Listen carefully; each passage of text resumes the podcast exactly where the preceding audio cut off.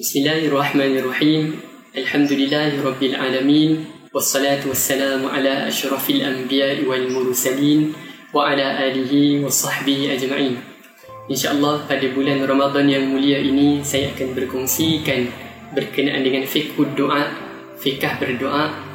Sebahagian yang diambil daripada As-Sunnah dan sebahagian saya ambil daripada Al-Quran. Dan sebagaimana yang kita sedia maklum, Nabi diberikan keistimewaan Jawami'ul Kalim iaitu ucapan yang dikeluarkan oleh Nabi bersifat sangat pendek tapi memiliki makna yang tersirat. Begitulah juga doa yang diajarkan oleh Nabi kepada umat. Doanya bersifat pendek dan mudah akan tetapi memberi makna yang sangat meluas dan menyeluruh. Doa pertama yang akan saya kongsikan pada hari ini adalah berkenaan doa yang diajarkan oleh Nabi kepada Aisyah iaitu doa yang dibaca pada malam Lailatul Qadar. Seandainya kita bertemu dengan malam Lailatul Qadar, Allahumma innaka afuwun karim tuhibbul afwa fa'fu anna. Wahai Allah, sesungguhnya engkau itu bersifat maha pengampun, maha pemurah dan engkau menyukai mengampunkan hamba-Mu, maka ampunilah kami. Pertama sekali yang kita boleh dapati daripada doa ini adalah pada kalimah al-afu. Perkataan al-afu itu bermaksud satu orang yang memberikan kemaafan dalam keadaan dia mempunyai kekuatan untuk memberikan kehukuman. Berbeza dengan makhluk, makhluk itu wa idza ajaza samaha. Apabila dia lemah, dia tidak mampu membalas kezaliman orang terhadap dia, ketika itu dia akan samaha. Dia memberikan maaf.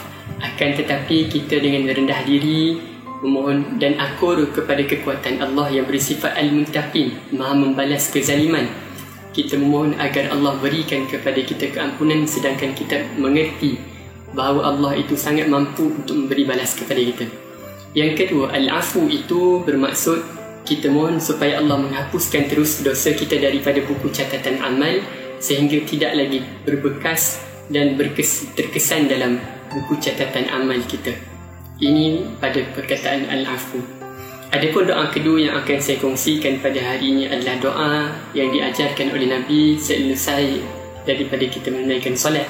Allahumma a'inni ala zikrika wa syukrika wa husni ibadati. Ya Allah, bantulah aku untuk mengingatimu dan bersyukur kepadamu dan memperelokkan ibadah kepadamu. Dalam doa ini Nabi mendahulukan perkataan az-zikru sebelum kita bersyukur. Jadi yang dapat kita fahami adalah mukaddimah kepada syukur adalah kita mengingati Allah. Sebagaimana dalam satu hadis sahabat bertanya kepada Nabi, "Al-zikru afdal amil jihadu fi sabilillah?" Adakah zikir itu lebih baik ataupun jihad pada jalan Allah? Lalu Nabi berkata, "Faqala law daraba al-mujahid bisayfihi fil kuffar." Sekiranya satu orang mujahid membunuh berperang di jalan Allah pada memerangi orang kafir hatta yang qati'a sayfuhu wa yakhtadi badamuhu sehingga terpatah pedangnya ataupun tumpah darahnya lakana zakir afdal minhu niscaya mengingati Allah itu lebih baik daripada berjihad di jalan Allah tadi.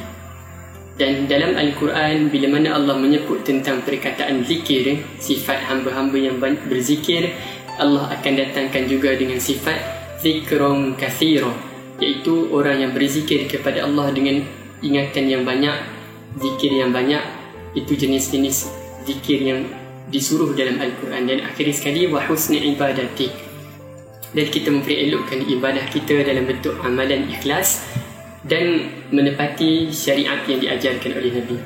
Akhirnya sekali doa yang diajarkan oleh Nabi Musa ketika mana baginda lari daripada Mesir ke Madian lalu berteduh di bawah satu teduhan dalam keadaan lapar dalam dan sangat panas Rabbi inni lima anzalta ilayya min khairin fakih Wahai Tuhanku, aku terhadap kurniaanmu kebaikan-kebaikan yang kau berikan kepadaku sangat berhajat. Dan doa yang diucapkan oleh Nabi ini menyebabkan baginda dianugerahkan tiga benda. Yang pertama dianugerahkan keselamatan daripada tentera yang zalim yang mahu membunuh baginda Nabi Musa AS. Yang kedua, baginda diberikan pekerjaan yang baginda dapat upah daripada pekerjaan tersebut.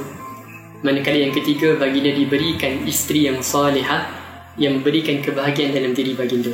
doa ini sesuai menjadi wirid dalam doa kita sesuai dengan zaman di mana kita diuji dengan musim COVID.